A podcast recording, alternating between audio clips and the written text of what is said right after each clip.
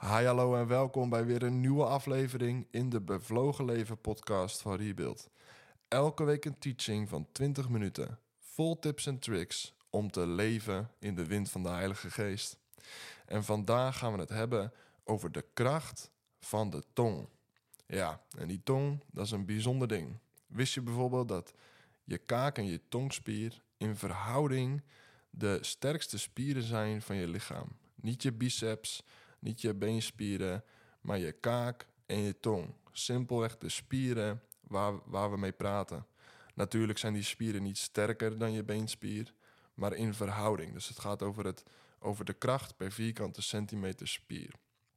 Dus die kaak en die tong zijn enorm krachtige spieren. En Jacobus 3 zegt ook over die tong: Onze tong is een klein lichaamsdeel en toch zet het onze hele levensloop in beweging. Het rad van geboorte noemt hij het. En Jacobus vergelijkt die tong met het bit in de mond van een paard of het roer van een schip. Ondanks dat het een heel klein onderdeel is, heeft het een enorme impact. Nou, je weet zelf, misschien zie je ze wel eens enorme schepen die voorbij komen, die vastliggen in het Suezkanaal, uh, die zo groot zijn dat ze inderdaad niet kunnen keren.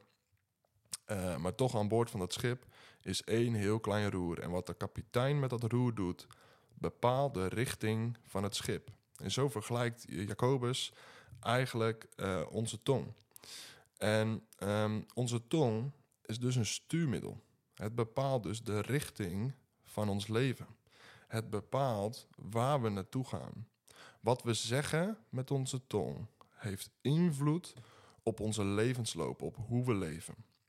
En dat kan uh, over hele grote dingen gaan, maar het kan ook over hele kleine dingen gaan. En misschien ben je wel eens in de buurt geweest op je werk van iemand die alleen maar klaagt. Nou, als je een half uur bij iemand bent die alleen maar klaagt, dan heb je op een gegeven moment zelf ook geen zin meer om te werken. Ik heb dat zelf ook wel eens ontdekt. Op een gegeven moment kon ik best wel klagen over mijn baas of op mijn werk. Uh, zeggen dat ik moe ben. Uh, en ja, dan word je op een gegeven moment ook moe. En dan heb je op een gegeven moment ook de pest aan je baas en aan je werk. En daarom is het zo belangrijk dat we ook gaan realiseren en herkennen van hé, hey, wat ik zeg heeft invloed op de richting van mijn leven. In de grote dingen en in de kleine dingen. En eigenlijk maakt Jacobus uh, 3, Jacobus die maakt een onderscheid tussen de uitkomst van onze tong. En hij zegt, door onze tong loven wij God en de Vader en door haar vervloeken wij de mensen die naar de gelijkenis van God gemaakt zijn. Uit dezelfde mond komen zegen en vervloeking voort. Met onze tong kunnen we zegenen of we kunnen vervloeken. En daar is geen grijs gebied in. Tuurlijk kan je het over alledaagse dingen hebben, om het even zo te zeggen. Maar hoe wij onze tong gebruiken bepaalt of dat we vloekend spreken of dat we zegenend spreken. En ik geloof, zegen komt met druppels en vervloeking komt met emmers. Weet je, als de Bijbel zegt dat wij, wanneer wij God loven, wanneer wij onze dankbaarheid uitspreken naar Hem, dat we Hem daarmee groot maken. Als de Bijbel dat zegt, dan moet je jezelf ook afvragen: wie maken wij groot? Wanneer wij klagen, wanneer we slecht spreken, wanneer we roddelen of wanneer we verkeerde dingen over, over of tegen iemand anders zeggen. Met onze tong zegenen we en vervloeken we. Er is daarin geen grijs gebied. Dat is hetzelfde als met Jezus volgen. Het is of radicaal achter hem aan, of helemaal niet. Het is, uh, het is zwart of het is wit. En ik hoop dat je dat ook begrijpt. Van hey, die impact van die tong, die is gewoon bepalend van aan welke kant, hè, welke kant het dubbeltje opvalt, om het even zo te zeggen. Of het kwartje. Ik weet niet precies wat die uitspraak is. Maar het gaat twee kanten op. Hè, uh, we kunnen slecht spreken over anderen. En we kunnen ook slecht spreken over onszelf. En anderen kunnen ook slecht over onszelf spreken. Dus met die tong hebben we niet alleen invloed in ons eigen leven, maar we hebben ook invloed in de levens van iemand anders. En misschien herken je het wel dat je een keer op school um, dat een, een leerkracht iets heel vervelends tegen je zei. En dat je ontdekt hebt wat een enorme impact dat heeft gehad op de dag van vandaag. Weet je, ik, ik kom in mijn, in mijn dagelijks leven kom ik tientallen mensen tegen waar negatieve dingen tegen gezegd zijn. En hoe klein ze ook lijken, uh, die dingen hebben ze vandaag de dag nog steeds last van. Ook de kleine grappige, leuke uitspraken zogenaamd.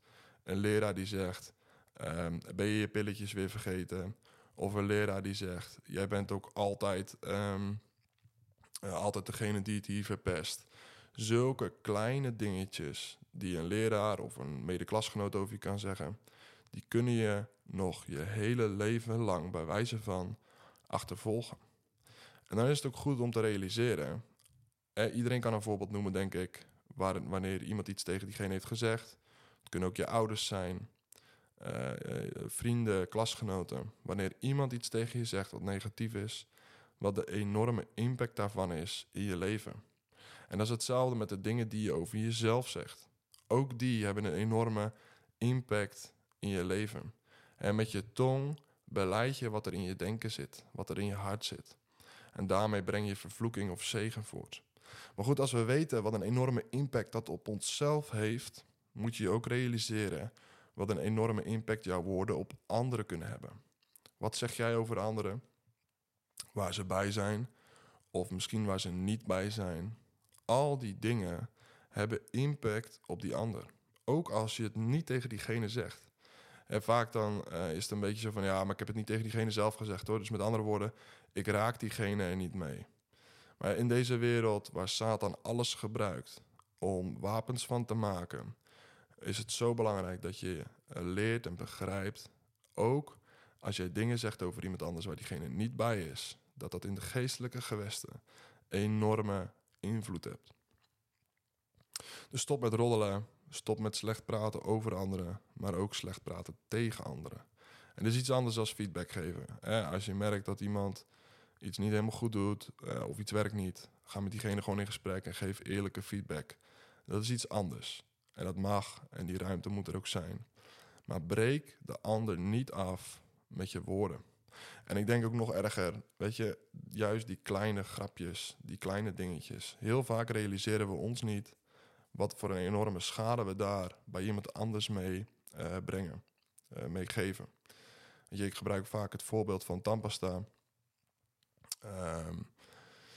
Ja, het gebeurt heel vaak dat, je, dat er zo'n situatie is waarin je iets hebt gezegd over iemand anders en je komt erachter, diegene vond dat niet leuk. En dan ga je naar diegene toe, als het goed is, en dan bied je excuses aan en dan zeg je sorry, uh, ik neem het terug.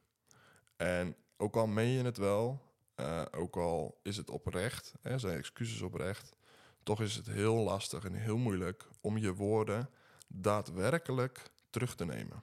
En ik gebruik daar vaak het voorbeeld van tandpasta voor. Uh, als je tandpasta uit een tube knijpt, gaat heel makkelijk, gaat heel snel. Iedereen kan het, het is niet moeilijk. Maar probeer die tandpasta daarna maar weer eens terug in die tube te krijgen. En zo is het ook met onze woorden. Het is heel makkelijk om snel even wat te zeggen over iemand of tegen iemand, of een grapje te maken, of een kleine steek onder water. Uh, maar het is heel moeilijk om die woorden ook daadwerkelijk weer terug te nemen. Simpelweg omdat ze bij die ander geplant zijn. Dus ook bij jou, weet je. We gaan het er zo hebben over de bron van je leven. Als mensen dingen over jou zeggen, zorg ervoor dat die woorden geen wortel schieten in je hart. Breng ze in het licht en breng ze bij de Vader en ga waarheid spreken over je eigen leven. Dus let erop met wat je zegt uh, en ook wat je over jezelf zegt. Uh, zoals ik net al zei, Jacobus zegt: het zet onze hele levensloop in beweging onze levensloop in vuur en vlam. De kracht van onze tong brengt niet alleen vloek en zegen voort, maar de kracht van onze tong is ook dat we um, dood en leven in de macht van de tong zijn. Dat betekent dat jouw woorden kunnen scheppingskracht hebben of kunnen ja, stervingskracht hebben. En op het eerste oog is dat vaak niet zo zichtbaar, uh, maar de macht van onze tong die kan leiden naar dood en naar leven. Spreuken 18 vers 21 zegt, dood en leven zijn in de macht van de tong. En ik zei net ook al in mijn werk, kom ik tientallen mensen tegen die worstelen met uitspraken die tegen hun gedaan zijn in hun kindertijd. En die langzaam maar zeker in de levensloop, hè, in de loop van hun leven, destructief gaan worden. Uh, onzekerheid, jezelf lelijk vinden, tekortschieten als, als kind, tekortschieten als vader of als moeder. tekortschieten in je werk, als die woorden gaan nestelen, gaan uh, geplant gaan worden en wortels schieten in je denken, dan kunnen ze een destructieve uitwerking hebben in de loop van je leven. En vaak zeggen we van hé, hey, um, zo, zo erg is het toch niet. Uh, het loopt allemaal wel los. Uh, zo moeilijk is het niet. Maar hoe vaak hebben die verhalen gelezen in de krant van tieners of jongeren of volwassen mensen die uiteindelijk zelfmoord plegen, omdat ze de woorden die over hen uitgesproken zijn zo'n impact hebben gehad dat ze er niet meer overheen hebben kunnen kijken. Dus als we zeggen dood en leven zijn in de macht van de tong, is dat serieus. Dat is een serieus verhaal. Ook als het gaat om jij en wie jij bent. Misschien heb jij in de loop van je leven wel enorme, uh, verschrikkelijke dingen over je uitgesproken uh, horen, zeg maar. Dingen die tegen je gezegd zijn, die verschrikkelijk zijn. Die je naar beneden hebben gehaald en die je klein hebben gemaakt. Dan denk ik ook dat het belangrijk is om te zeggen: het stopt hier. Het stopt in mij. Het stopt in mijn generatie. Ik ga dit niet doorgeven in mijn leven. Ik ga dit niet doorgeven aan anderen. Ik ga deze woorden geen vrucht laten dragen in mijn leven. En ik kies ervoor om die woorden hier weg te leggen. Om die woorden hier stop te zetten. En te zorgen dat mijn leven gaat tellen voor de eeuwigheid. Dat mijn leven een leven zal zijn, uh, een bron zal zijn van liefde en een bron zal zijn voor vreugde. Voor mijzelf, maar ook voor de mensen die na mij komen. Weet je, ik ken een man, die heb ik een keer uh, meegemaakt terwijl zijn dochter de ruimte binnenkwam waar wij waren. En hij zit daar en hij zegt: Wow, wat zie je er fantastisch uit vandaag. Wat heb je weer geweldige kleren aan. Je straalt helemaal. Wat is je haar mooi. En hij begon haar helemaal te complimenteren tegenover al die mensen die daar stonden. En eerst dacht ik: uh, Ik vind het een beetje awkward. maar terwijl ik naar haar keek, zag ik gewoon hoe zij begon te stralen. En ook als ik haar vandaag de dag zie en ken, zeg maar. Zij is een meisje die staat vol in de identiteit. Die weet zich geliefd door haar ouders. Die weet zich geliefd door God. En die begrijpt dat zij van eeuwigheidswaarde is. Die begrijpt dat zij niet zomaar op deze aarde gezet is. Maar dat zij op deze aarde gezet is met een doel. En vanuit die identiteit in God leeft zij. En haar ouders hebben daaraan bijgedragen. Simpelweg door de woorden die ze, heeft die ze hebben gesproken over haar. Weet je, Psalm 139, we gaan er zo nog een stukje van lezen. Hij heeft je ontzagwekkend wonderlijk gemaakt. Dus als het gaat om dingen die over jou zijn uitgesproken, reken ermee af. Breng ze bij God en zeg: Heer, het is allemaal van u. En ik wil niet langer horen wat anderen over mij zeggen, maar ik wil horen wat u over mij zegt.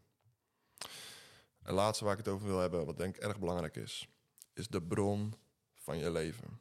Heel vaak spreek ik mensen die zijn negatief, die doen negatief en die spreken negatief. En als je even een tijdje met zo iemand in gesprek bent, dan hoor je vaak deze uitspraak. Zo ben ik nou eenmaal. En altijd als ik dat hoor, dan gaat er bij mij een lampje branden. Want dat betekent dat diegene zichzelf ziet als het product van zijn ouders. En sterker nog, zich daar ook nog uh, bij neerlegt. En eigenlijk zegt: Mijn vader was negatief, mijn opa was een klagende man. Ook ik ben zo. Ik ben zo geboren. Daar kan niemand wat aan veranderen. Weet je wat ik geloof? God maakt geen negatieve mensen. En God maakt geen klagende mensen.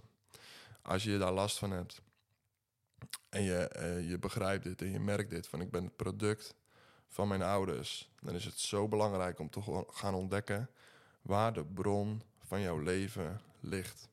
Misschien ken je dat verhaal wel uit Exodus 15 van uh, Mozes, die met het volk Israël door de woestijn trekt. En dan komen ze op een gegeven moment bij een bron aan. En dat hele volk heeft natuurlijk uh, dorst. Uh, dat, dat heb je vaker in de woestijn. En ze komen bij de bron Mara. En Mara betekent bitter. Dus al die mensen die gaan naar die put toe en die uh, scheppen met een flesje water een beetje water uit die put op. Ze beginnen te drinken en ze komen erachter dat die bron hartstikke bitter is. Dus ze beginnen te klagen tegen Mozes en Mozes die gaat naar God. En God zegt, uh, gooi um, een stuk hout in de bron en het water zal weer zoet worden. En dat is wat Mozes doet. Hij pakt een stuk hout, hij gooit het in die bron en het water wordt van bitter, wordt het water zoet. En het hele volk Israël kan lekker van dat water drinken en genieten ehm, van wat God hen gegeven heeft. Als het gaat over de bron van je leven, dan is het niet zo dat jij gemaakt bent om negatief te zijn, of gemaakt bent om slecht te spreken, of gemaakt bent om te klagen. God heeft je gemaakt om goede woorden over jezelf uit te spreken en om goede, positieve, levensscheppende woorden over anderen uit te spreken. Zet jezelf niet neer, eh, ga niet neerleggen in de uitspraak, zo ben ik nou eenmaal. God maakt geen negatieve mensen. En als je dat wel zo ervaart, is het zo belangrijk dat je gaat ontdekken Oké, ook dit is het product van uh, misschien mijn ouders of mijn voorouders, die door hun woorden mijn levensloop in beweging hebben gezet. Want we hebben het niet hier alleen over jouw leven, maar we hebben het ook over het leven van de mensen die hierna komen. Het rad van geboorte. De hele levensloop. En ik geloof, God is bij machten om de bron in jou te veranderen. Van bitter naar zoet. En Jacobus 3 zegt zelf: hoe kunnen er nou uit dezelfde bron bitter en zoet water komen? Hij zegt: reken af met die bittere woorden. Reken af met die bittere bron. Reken af met bitter water.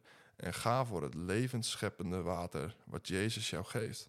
En Jezus zelf die zegt: uh, Alle wie in mij gelooft, stromen van levend water zullen uit je binnenste vloeien. Het is een werk van God in jou, wat van binnen naar buiten toe gaat en wat leven brengt en wat leven schept. Als je gelooft dat Jezus jouw Heer is, beleid het, leef erin. Bekeer je van dingen uh, die niet bij het Koninkrijk van God horen. En leef vanuit de bron van God in jou, door zijn Heilige Geest. En spreek leven. Spreek leven over jezelf. En goed is, als je het interessant vindt, lees heel Jacobus 3, vers 3 tot en met 12. Daar staat alles in over de kracht en de macht van de tong, over hoe het een eh, stuurmiddel is, hoe het vervloeking en zegen voortbrengt, hoe het onze levensloop beïnvloedt, hè, dood en leven. En ook de oproep om dus niet langer vervloeking uit te spreken, maar om leven te gaan spreken. Dus lees heel Jacobus 3, vers 3 tot en met 12. En ik wil afsluiten met een andere opdracht als je moeite hebt met deze dingen, als je ervaart, er zijn slechte dingen over mij, uh, uh, over mij uitgesproken, breng ze voor de troon bij God en laat ze daar. En zeg, Heer, ik wil hiermee afrekenen. Ik bid dat u op dit moment mij vervult met uw Heilige Geest en dat u elke vervloeking, elk onkruid wat in mijn denken genesteld is, dat dat uitgerukt zal worden in de naam van Jezus. En lees Psalm 139, vers 1 tot en met 18. En ik wil je één, twee versen specifiek voorlezen. Vers 13 en 14 staat: Want u heeft mijn nieren geschapen, mij in de schoot van mijn moeder geweven. Ik loof u, omdat ik ontzagwekkend wonderlijk gemaakt ben. Wonderlijk zijn uw werken, mijn ziel weet dat zeer goed. Dit is de manier waarop God is betrokken geweest op jouw leven en nog steeds betrokken is. Hij heeft jou steek voor steek geweven. Elk aparte steek en touwtje moest gemaakt worden. En dat heeft God gedaan. Zo is hij betrokken geweest op jouw leven. En hij kent je zitten en hij kent je staan. Elk haar op je hoofd zijn geteld. Spreek deze tekst over je uit. Lees Psalm 139 over jezelf uit. En geef God de eer voor wie je bent. En ik bid je toe op dit moment dat elke, alle woorden die in de loop der jaren over je zijn gezegd, die niet van God zijn, die vervloeking hebben gebracht, die dood hebben gebracht in je leven, verbroken zullen worden in de naam van Jezus. En dat er op dit moment door de Heilige Geest met liefde uh, overspoeld zal worden en vervuld zal worden met de woorden die God over jouw leven uitspreekt. En dat je mag ontdekken hoe onzagwekkend wonderlijk gemaakt jij bent. En mag leven in de aanwezigheid en de liefde van God. Dat wens ik jou toe in de naam van Jezus. Amen. Ik hoop dat je geïnspireerd en aangespoord bent om een bevlogen leven te leiden. Rebuild heeft het verlangen dat Gods koninkrijk zichtbaar en tastbaar wordt in elk facet van het leven. In jouw leven. En niet alleen in dat van jou, maar ook in dat van je buren, je familie, je vrienden en je collega's. Wil je meebouwen met Rebuild en ben je benieuwd hoe je dit kunt doen? Kijk dan op www.rebuilders.nu meebouwen. Ik wens je nog een hele fijne dag.